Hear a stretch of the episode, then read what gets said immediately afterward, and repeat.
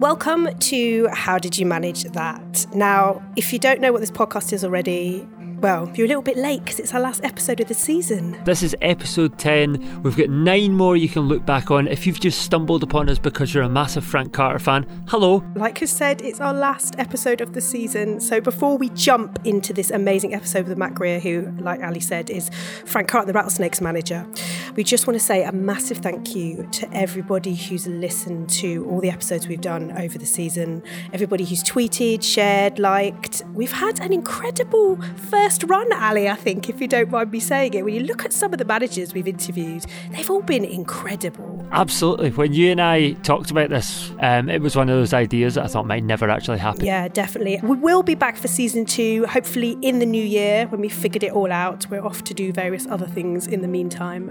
But you will be able to catch us at some festivals as well next year. So look out for How Did You Manage That on the panels. And we'll also be doing a special around the Music Managers Award. So there'll also be something coming up before the end of the year then. But Ali, should we get on with it? Should we talk about the last amazing episode? Matt Greer was actually one of the first people we interviewed back way at the start of this podcast series. And then things took a little while to launch and we realised so much had happened with his main artist, Frank Carter, that we had to go back and do the interview all over again. So we recorded this in mid-July 2019, after the release of Frank Carter's third album release. Stay locked into this episode because you hear some amazing stories of the journey that Matt has gone on with Frank. It is a perfect way to end the first season of How Did You Manage That with Matt Greer of ATC Management. And if you want to tweet at all when listening to the episode, our handle is @ManageThatPod. Let us know what you thought.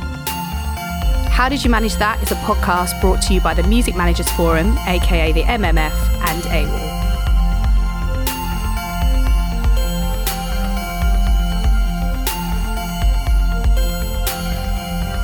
We are in the Riverside building, owned by Cobalt and AWOL, and we are joined by Matt Greer, manager famously of Frank Carter and the Rattlesnakes. Hello. How are you today? What's going on? Today's been pretty good, just finalising a US tour announcement for tomorrow, which is kind of came together pretty quickly.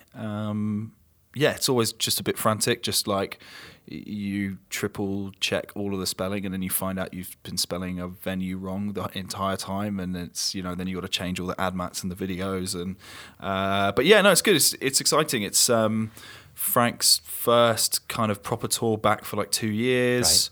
Right. Doing a bunch of festivals and headline shows. Got a great support band called The Beaches, doing a kind of partnership with Monster Energy to sponsor the tour because we're losing a lot of money, so all that kind of fun stuff. But very excited to get it out there. Brilliant. So we'll fess up. Sophie and I recorded this podcast, version 1, back in October 2018. We did. We've just worked out. We did. So it would be remiss of us to put out an old podcast when so much has happened in the land of Frank Carter since. So here we are back. So let's talk about what's happened this year, 2019, for Frank Carter. It seems like it's been a lot. It's been a lot, yeah. It's kind of crazy that it's already mid-July. I can remember the start of the year so vividly. It's all been a bit of a blur, but it's been really fun. Achieved a lot. Got Frank's record to number 4 in the charts, which I think was congratulations. Amazing. Yeah, it's just a really, really nice achievement for him as well. You know, having been in the industry for so long,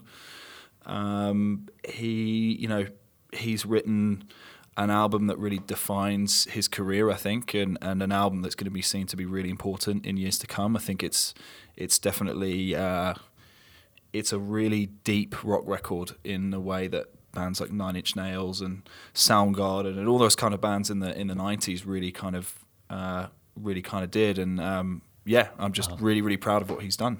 Great, and a huge part of Frank's business is definitely the live show. That's what it's all about. It's an incredible live show. He is a total performer. Like, you go to him and he's a showman.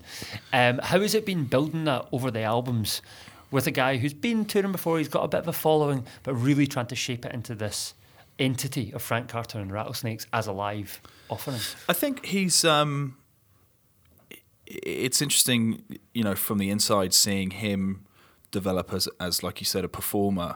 When I first started working with him was 4 and a bit years ago, and he was always renowned as being a great frontman. That's, you know, I think there's a distinction between a frontman and a performer.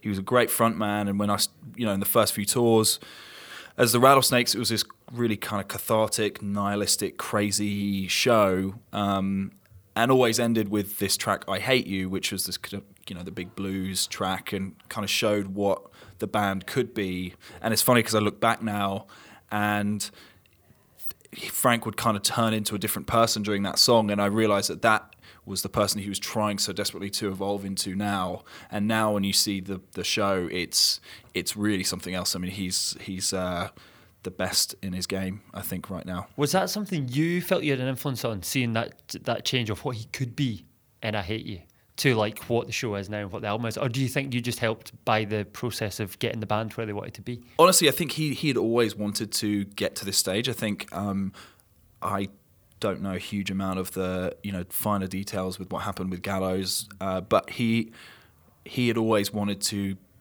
make music like Queens of the Stone Age, and I think that partly the reason why Gallows didn't work for him was because they wanted it to be a hardcore punk band. So I think he'd always wanted that, always yearned for that kind of that next level. And with Rattlesnakes, it was more just like he's always had a vision for where he wanted it to go, and when they got to their second album, it was like, okay, this is going to be more rock. And then the third album was like, you know, even a step further in that direction. So he's always had that vision. It's more just like being able to give him the creative freedom to do that, the opportunity to work with the people who can help elevate that, and give him the live opportunities in the right kind of structure and setting and plan to grow as that performer and build his audience and take his audience with him, you know. So I would say I've kind of just facilitated what was always inevitable. I think what's often happened in Frank's career and other musicians' careers is other things get in the way and don't allow them to become who they are destined to be. So I think it's always just been in the stars for him. It's just, you know, a matter of when. So if we can take it back a little bit now, can you tell us a bit about how you started in management, your journey? I guess I kind of fell into it. I've always been ridiculously passionate about music from when I was a really, really young kid. Like, I think I started listening to Nirvana when I was probably like 8. Brilliant.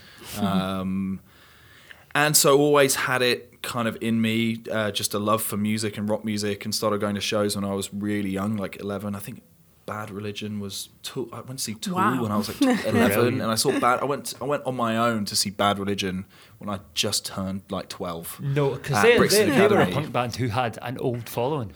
Like, that's proper Doc Martens. I just remember being 12 years old and being in the pit at a Bad Religion show and just thinking, this is really crazy. Right? I don't think I should be here. Yeah, a little bit like scared. I think it was 12-year-olds in a pit of a bunch of like old dudes. I don't remember the average age of everyone there, but I remember I was definitely young. But I was a pretty tall kid, so I survived. But and then I guess in the kind of 2006, 2007, when there was a club night called Frog, right, which kind of took me a bit deeper into sort of indie scene and being a part of like a scene, which I hadn't really been a part of before. I started flyering for them so I could get into the club night because I wasn't 18. Great. And built a network from there. You know, throughout that kind of indie into like new rave, that whole scene, which was just, you know, so such an amazing time. Yeah. I really remember it very fondly. And a lot of friends I made then, I'm friends with now. You know, they don't all work in music. Some people work in fashion, tech, or whatever. But you know, sometimes lean on them from time to time. Mm-hmm. And so yeah, and I think I was at uni. And a friend of mine was a scout at ATC, and he quite wisely left and became a chef in Scotland. And he said, you should try it out. It's really fun. You get paid to go to gigs. Yeah. You get to you know, be around people working in music. And I thought, okay, I'll give it a go. And that was kind of my first introduction, and I'm still there. Brilliant. For my sins. It's... I guess I just fell into it like that, really. And let's talk about meeting Frank, because Frank was an interesting place, as we mentioned. He was the frontman of Gallows. He had a real presence. You know, he was really known in the rock world. And then, you know, there was a split with Gallows.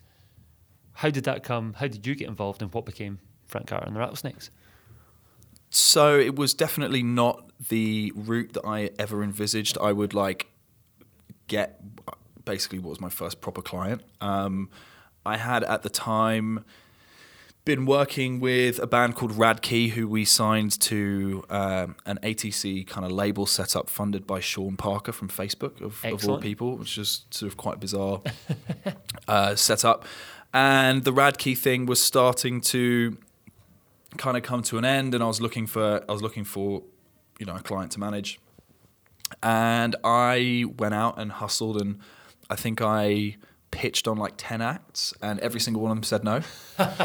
Some of them were pretty hyped. I mean, you'd go to the gig and there'd be 10 or 15 managers, and there's always that awkward thing of everyone's at the bar afterwards trying to talk to the band members, and everyone's kind of standing around, and you're trying to lurk around, say... It sounds like first dates. It sucks. Love Island for managers to pair up. It's so bad. And then there's always one manager who's a loudmouth who's taking the piss out of the other managers, and it becomes a bit of anyway, just horrific. So none of those conversations worked out. How did you take that at that time? Was that a bit demoralising, or was that...? I was in quite a positive headspace. I felt like all of the meetings that I had were... in one way or another, were quite funny. I remember...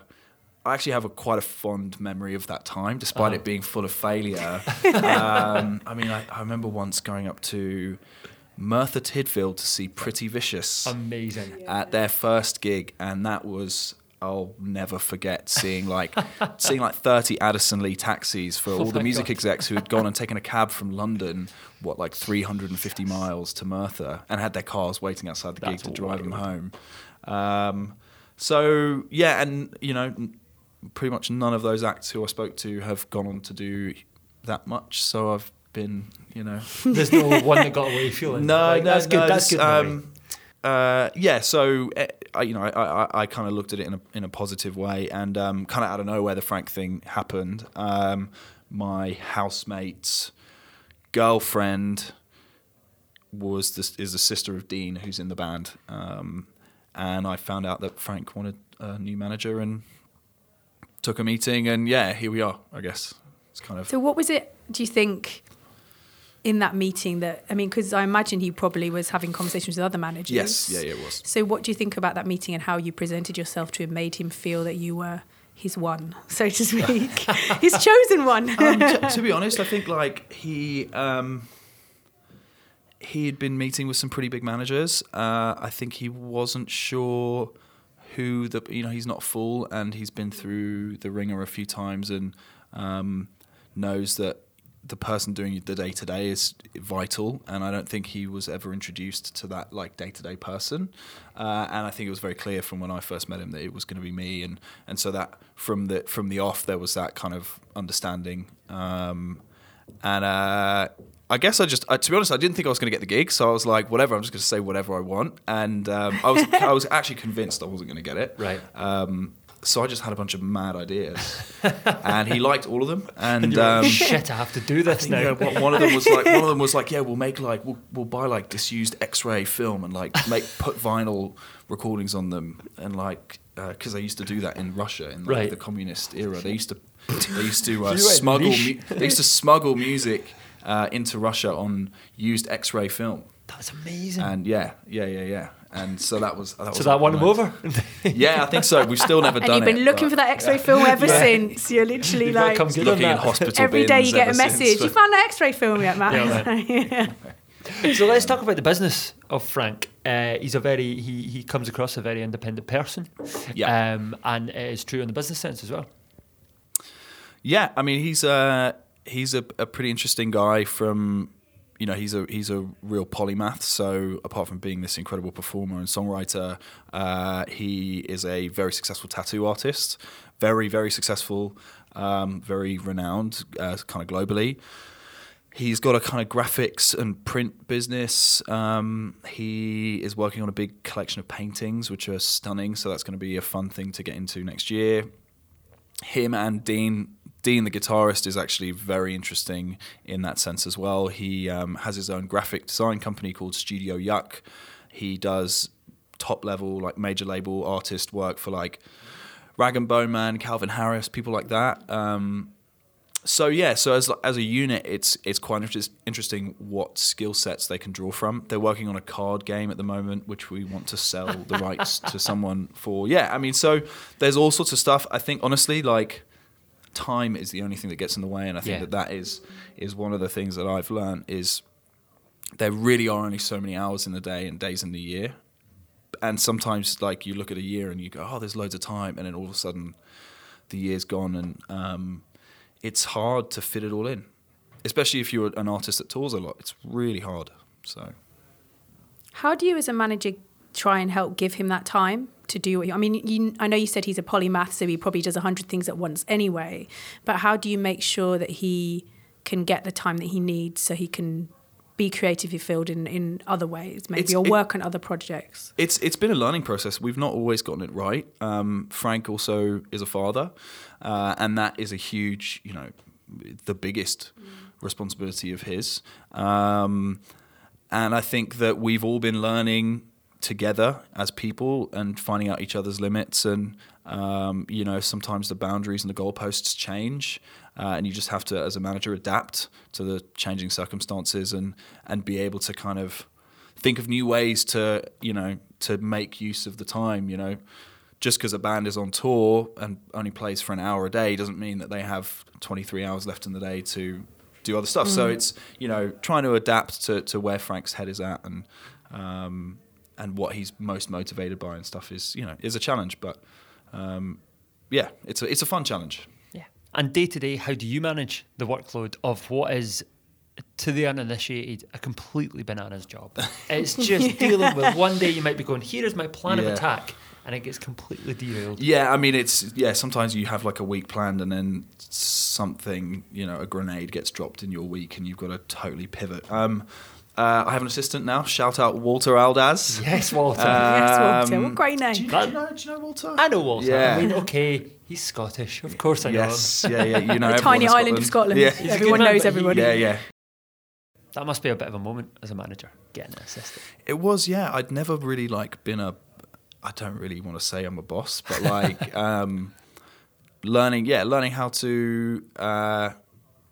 how to use... an assistant to the sort of maximum efficiency and get as much done as you can. It's great. It's been great. Are you able to let go of things? Because I would find that incredibly hard. Yeah, I am. You're like, do it all. Luckily, Walter is killing it. And so, I am. Great. 100%. So how do you manage your own sort of... I mean, you said you've got an assistant now, which is great. And what do you do to help you manage your mental health a bit and have time out and things? What are your sort of methods to come away from it so you're not constantly on it 24/7, checking emails, being reactive rather than proactive, I suppose? I mean, there's exercises, obviously, like a really good thing for your headspace. I've tried to start, basic, but switch off my, literally close my email and turn off the internet on my phone and my laptop for an hour to try and get some stuff done. There's a lot of resources online to try new things, new apps and that kind of thing. I try not to get sucked into trying a new app every 6 weeks, like a new to-do app. So many to-do. Yeah, it's definitely a challenge sometimes. So let's talk about some of the high moments. Yeah. What is the main thing you stick out if you had to go, that was a moment I realised this was going well as a manager? There's been a lot, man. I think definitely when we sold out, oh, what was it? We sold out Dingwalls or something, right? In 20 seconds or something, in the first couple of months of the band. Yeah. Okay. And when we did that, we were like, okay, this is. I was like, it was the first show I'd ever sold out. I was like, wow, this is crazy. And there's just been so many moments over the last 4.5 years, so many big live moments, big festival sets, and it used to be, the festival, the big sets were in the UK. But the guys are crushing it in Europe now. Some of the shows that they're putting on, some of the festival shows, the guys played Festival Eurockéennes in France last weekend. And I wasn't there, but I've seen the footage. And there's 15,000 people in the tent just going absolutely mad. That's incredible. Yeah, and that, I think that's exciting for Frank as a rock musician, because there's not a lot of UK rock bands in that kind of more indie space who are breaking in Europe. Uh-huh. It's and definitely there is an appetite harder over there. 100% there is, but you just have to go. And a lot of bands don't invest or don't have the tool or like tools or ability to, you know. I'm sure everyone wants to tool there, but and it sounds like expensive. That was a conscious decision to go and go, we are going to have to spend a lot of money on TMs, a lot of money on buses and ferry tickets. We have consistently lost money on international touring for 4 years. We've never actually made a profit just on the fees. Festivals is one thing, but on headline touring, on fees, we've never profited. We do great on merch and stuff, but it's a constant investment. And thinking about, you know, where's Frank going to be in 5 years? It's not like next year. What about 5 years' time? And trying to kind of think of that when we're booking touring and staring into like a really horrendous tour budget and going, okay, well, it's important that we make this loss because it's going to help us grow in this way and you know, help us in years to come. So where does, and I'm just saying this because I think there might be some really young, experienced managers who will ask this, but where does the money come from for that tour budget? Is it coming from the sale of the records? You're making good money on your records, or is it being fronted in some way through the management company? Not from money from records, that's for sure. Nobody makes money on records anymore. Sorry, streams. We've had a bit of tour support over the years. I would say like cash flow is really tricky to manage, but I've as a team we've collectively been able to pull some rabbits out of hats in terms of investment. We're pretty good at getting grants at ATC in general, which is cool. We do a lot of brand deals with Frank, working on a bunch right now. I think because he's kind of goes back to him being a polymath and being a multifaceted kind of artist. He's really attractive for brands. He's also like open to it. He gets it. And so we've been able to consistently dig ourselves out of holes and invest. And yeah, you know, I think we're very fortunate to be able to have done that. When you say that he's very popular with brands, and that's something that a lot of artists are going down as a route these days, they're partnering with brands. How have you picked the brands that you still fit with Frank's ethos? Because he's quite independent. He's quite sort of, you know, I don't think you necessarily pair him with like hula hoops. That's the most random thing ever. But do you know what I mean? How have you managed to sort of sit down and pick the brands that you're happy for him to work with, that you feel still will work with him and represent him as the artist he wants to be? The reality is, like, for a rock band like the Rattlesnakes, there are a limited number of brands that will actually invest money in a meaningful way. It's all well and good getting free clothes from Gucci or whoever, but sometimes you need cash. And there's a lot of kind of drinks brands, alcohol or energy drinks brands who are investing money and also who have big social media followings and so can add to that. They can help market the band. One really interesting partnership we've done is in the States with Monster. Monster have like a touring arm called Outbreak, which is essentially run by a bunch of guys who used to be promoters. So when you do a deal with them, you're not just getting money, you're actually getting like promoter expertise because they want to sell the tours out. So the brands are definitely getting smart and like realizing that they can add value in more ways than just the cash. That whether that's like digital marketing money or a digital marketing team, all sorts of stuff. So it's pretty interesting right now. I think there's definitely a lot of growth in that area, not just in terms of like financial growth, but just the skills, you know, that these people are able to offer. Did you do something with Frank? I feel like we talked about it on the podcast we recorded before. You did something with Samsung or something. There was a phone brand and it was an amazing campaign. I remember seeing it and thinking, that's really cool. Yeah. What was it Samsung? I can't remember what it was. Yeah, so we did a music video and kind of campaign with Samsung, which was born out of like a little bit born out of necessity, but also a really relationship that lined up at just the right time. There's a video director called Ross Cairns who has done a lot of stuff with Frank in the past, and he is one of Samsung's main kind of ad directors. And he also has done stuff for Royal Blood and Biffy Clyro and Queens of the Stone Age. And because of his affinity to rock music, he was always waiting for the right time to bring Frank in for a campaign. And they had this thing called the Hypercube, which was a big, just ridiculous installation that they were touring around festivals. It was basically like a giant box covered in mirrors on the inside with a load of lasers inside and lights. So you'd go in and you know, try just out. Lose yourself. Yeah, you try out some have phones. A rave. Yeah, well, I mean, you can imagine like some 17-year-old, you know, kids just, you know, pretty messed up. Yeah, exactly. And, spangled. Yeah. And they let us shoot a music video in there and then put it out, paid us some money, and we got like $100,000 music video for free, which was pretty sweet. Which was cool. It was at the end of the cycle. We didn't have any money, and we kind of pulled that one out. So, yeah.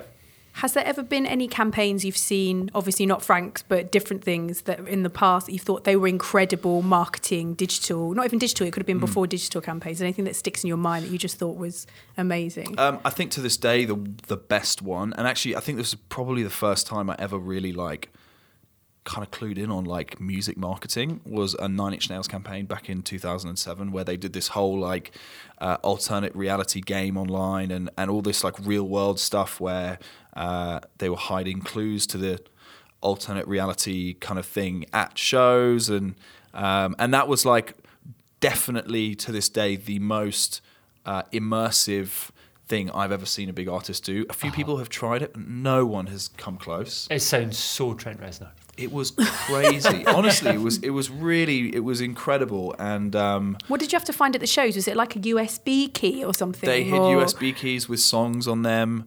They had not QR codes. It was kind of pre-QR codes, but they had like the most crazy one was they had a billboard, and the billboard was peeled up on the edge, and on the underside of the edge they had a code hidden to reach a website. Stuff like that. It's just like the level of detail was just slightly insane. Yeah. I wouldn't have wanted to actually work on that because I think I would have gone mad. But that gave you a little insight into almost what you can do. And I think when I was a teenager growing up and being into rock bands, I was all like, yeah, man, don't sell out and all that. And it takes a certain level to go, no, this is what it does. And, you know, Trent's an incredibly intelligent guy as well. So it's interesting to hear you say that you see it from that side, from that early on. But, I mean, that was quite a long time ago. But even now, you know, there's some really, really cool stuff being done. You know, I thought Slow Tie's recent record campaign was just so incredible, great. Isn't it? It's incredible. And it's a very good use of digital, outdoor ad spending. Yeah, and also just, you know, some people are just getting the creatives so right. And I think you can take as many billboards out as you want and spend as much money on ads as you want. But having like really great album cover, like his album cover, is just crazy, so good. Yeah, it's brilliant. And speaking of legends, you talked about Trent Reznor. There's another legend that's pretty closely aligned to Frank now, Tom Morello, of course. And there's that video on YouTube of Frank going out and singing "Kill in the Name of." Tell us how that came about. That was pretty unexpected. Frank knows Tom from back in the day. He toured with Rage Against the Machine in, I think, 2009 or something, when he was in Gallows. We were at a festival in Spain. It was actually one that I decided to come out to, and I'm glad that I did. The lineup was Frank, Prophets of Rage, and then Kiss, so just ridiculous bill. And we were all of the Prophets of Rage guys watched Frank during the show, which was really, really cool. And then during their set, Frank ended up going into the crowd, into the mosh pit, getting on someone's shoulders, singing the words to one of the songs, getting called up on stage. And literally, it was not planned at all. Tom Morello just gave him the mic and was like, you know what this song is. And they just went straight into it. And we were stood there in the crowd, just like our jaws at the floor. Yeah. Tom giving him the mic and Chuck D just screaming at him, saying, go Frank, go. It was so funny. It was honestly... it was one of those moments that you kind of know is like super special. Totally. And it led to Tom doing a solo on the record, and the guys are doing another show with them in a couple of weeks. So maybe we'll have a repeat. Really cool for Frank. But it's good to see those things followed through, like that chance happening at a festival. And it's like, it takes a lot of emails, I imagine, and a lot of convincing to be like, actually come on the record. Or did that just... it was actually pretty easy. Frank was just texting him and he was like, yeah, send me the file. And then literally 24 hours later, we had a guitar solo. You've ruined the magic. Like, wow, isn't this easy? No, that was just a very chance encounter, good. Which was really, really fortunate for us. Yeah. Let's go on to talk about the industry a little bit more, and more specifically as a manager, because you've been quite involved with setting up manager meetups in London, doing bits and bobs with the MMF themselves. Do you see that as an important part of your role, seeing as you've now sort of got established as a manager and you've been helped on your journey, you know, through ATC and stuff? Do you find that getting managers together is something that you are quite passionate about doing, or it helps you? Yeah, it was a cool thing that myself and a colleague of mine, Clarice, started doing. I'll be honest, we've both been very busy the last sort of 6 to 8 months, and we wanted to give it a little break. I think the summer's also quite a hectic time for people's schedules, so we're going to start that back up in the autumn. But it was great. We got to meet a bunch of new managers across different sort of genres. Managed to, you know, kind of push through a few things with PRS Foundation, for example, letting managers commission on grants, which that's up until huge. Well, it's a small amount of money, but it's a step in the right direction. And yes, you know, a few other things, just figuring out what managers cared about most, and what were the challenges that some of the more independent managers were facing, which we took to the MMF, and the MMF, you know, definitely helped out. And what were some of those challenges, just off the top of your head? I just think, like, funding, mental health, you know, advancing sort of skill sets. I think so one of the other things that got rolled out was the sort of, I forget what they call it, but the fund. Oh, yeah, the managers. The accelerator. The accelerator fund. Yeah. So that I think that kind of got fast-tracked a little bit because of the meetings that we had, which was cool, because I think that was something that had been discussed for a while, and then Fiona from the MMF took it to the board and was like, we need to sort this out. And I was actually pretty surprised at how quickly that turned around. And that's really, there's a few manager friends of mine who were in that program, and honestly, without it, they probably would have had to get a different job. Totally. You know, so really cool. Yeah, because it's that demand of having to make a living when there's no money. There's probably no money for the first 3 years, 4 years, five years, even if you nail it. But you need to constantly get on planes. You need to constantly be places. So that seems to be, from every manager we speak to as well, it's like that seems to be the sticking point of when many people might just go, I can't do it, I'm out. Yeah, and one of the really cool elements of that was also I think you would get free legal advice from, I forget who it was, and free accounting. So you could kind of tap into those resources where if you're managing an up-and-coming artist, sometimes you can't afford an accountant or you can't afford a lawyer. And as a manager, you're then not interacting with those people and doing business with those people. You're not learning how their systems work. And so that was a really, really cool thing for them to bring into it. What do you think the management community could be doing a bit better together? Because those are really positive steps. Or is there a specific challenge you see now? I think just keeping up the pressure on the live industry to reform. I think secondary ticketing, you know, is a huge problem. It's definitely getting better. But again, it's one of those things which is so good about the MMF is that a lot of managers are so...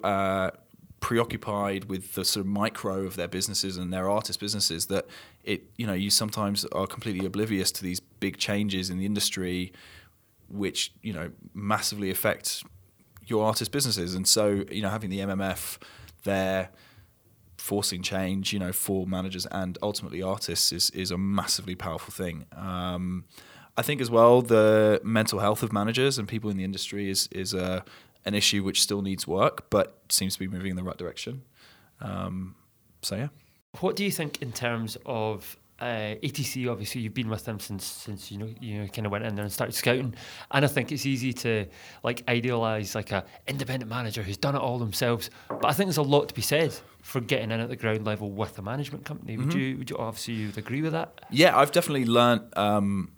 I've learnt a lot.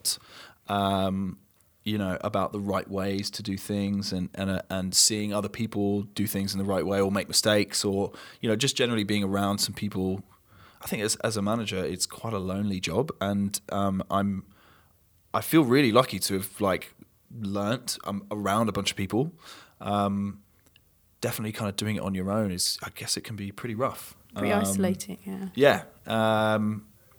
I think what's really interesting about being in a management company is the camaraderie, right? The being able to celebrate the highs, but also when you've had the lows, having someone there to sort of pick you up. And that's really important, because a lot of the managers we've interviewed who have been independent have said that they'll have a great success and they'll be like, yeah, and then they'll ring their artist and then they'll suddenly sit down and be like, who do I ring now? I just celebrate on my own. And so I think people forget when you're in a management company, it's about the support mentally to celebrate and also look after yourself when in the lows. I think that's a really important thing. Yeah, being able to celebrate those wins with your colleagues, and also like sometimes, you know, some bad stuff happens and you've got to talk to someone about it. And whether that's just moaning about someone, you know, it's good to talk to someone about that stuff.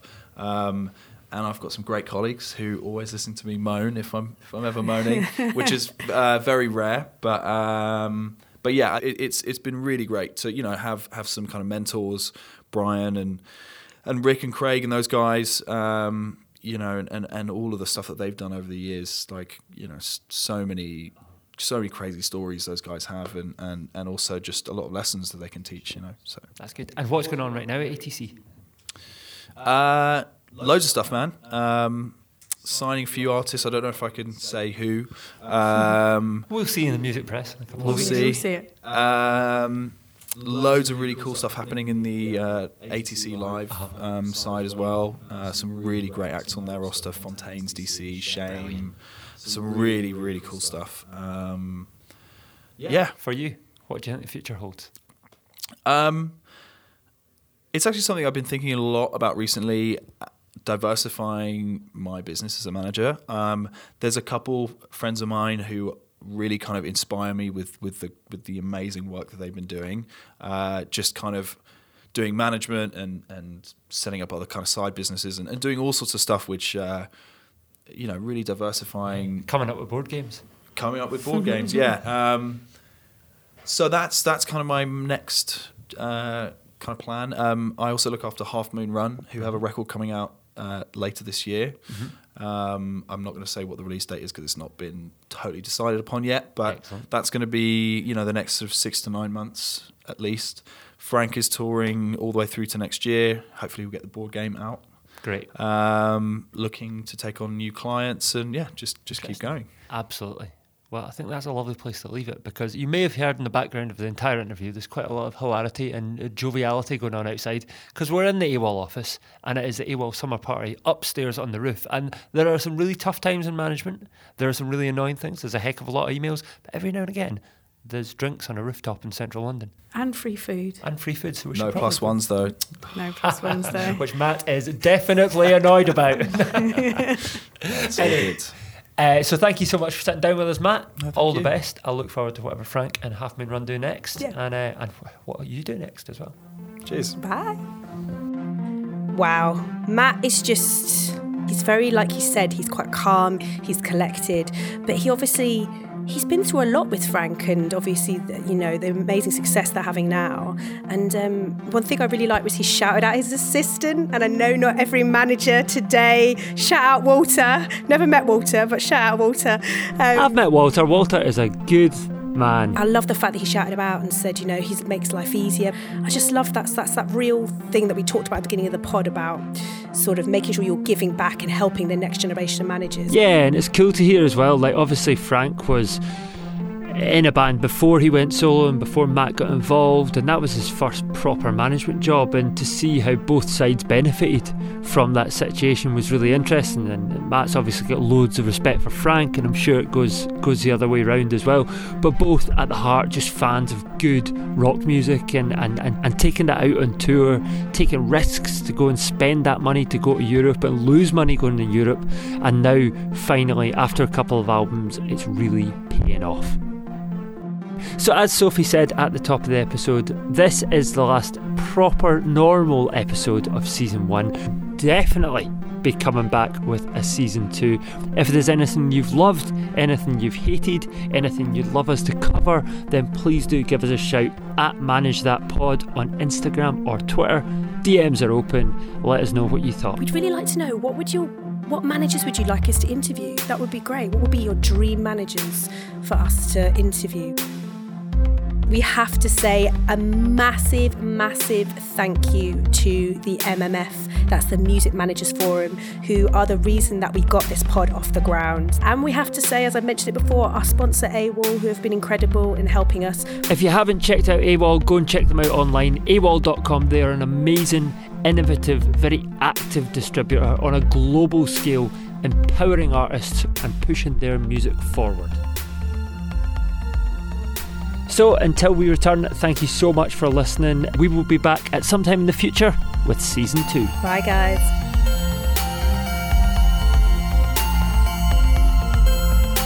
How Did You Manage That is brought to you by the MMF and sponsored by AWOL. The podcast is produced and hosted by Sophie Pollock and Ali McRae. Original music by Callum Wiseman.